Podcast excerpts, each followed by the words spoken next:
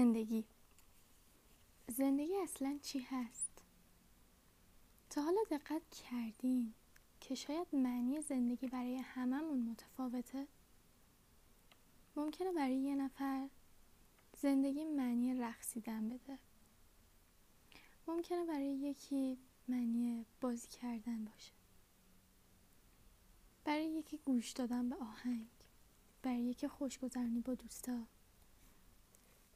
برای من زندگی در لحظه خلاصه میشه. برام مهم نیست که دیگران چجوری راجبم فکر می‌کنن. نه اینکه مهم نباشه. اونقدر مهم نیست که خودم رو درگیر حرفاشون بکنم. درگیر این بشم که چی میگن یا چجوری و سر چه موضوعی مسخرم می‌کنن. من یه بار به دنیا میام. یه بار زندگی می‌کنم و در نهایت یه بار میمیرم. من زندگی کردن دوست دارم. دوست دارم حرف بزنم برقصم بازی کنم کتاب بخونم عشق بورزم. هر کاری که در طول روز می‌کنم و با بقیه به اشتراک بذارم. و من دوست دارم ریسک کنم. زندگی برای من معنی ریسک کردن میده. و وقتی ریسک می‌کنم می‌دونم که امکان داره خطر برام داشته باشه یا موفق نشم. اما همیشه همیشه به این فکر می‌کنم که اگر موفق بشم چی؟ ممکنه زندگی برای یکی توی حسودی نفرت دعوا بحث یا هزار تا چیز دیگه معنی بشه. و همه اینا چیزایی باشن که به اون لذت میدن. اما به هر قیمتی؟ اگر یه نفر عاشق دزدی باشه به این معناست که زندگی اون دزدی کردنه؟ نه. زندگی یعنی راهی که انتهاش معلوم نیست. و این تویی که هر چقدر جلوتر میری هر چقدر قدمای بیشتری برمیداری مسیر تو و راهی رو که داری میری مشخص می‌کنی. فقط یه بار زندگی می‌کنی.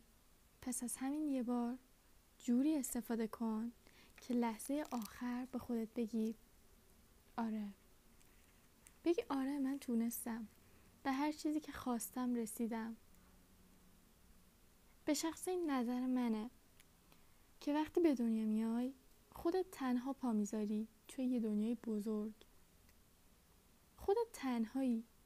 هیچ وقت نمیشه که یه دوقلو همزمان با هم و در یک ثانیه متولد شن.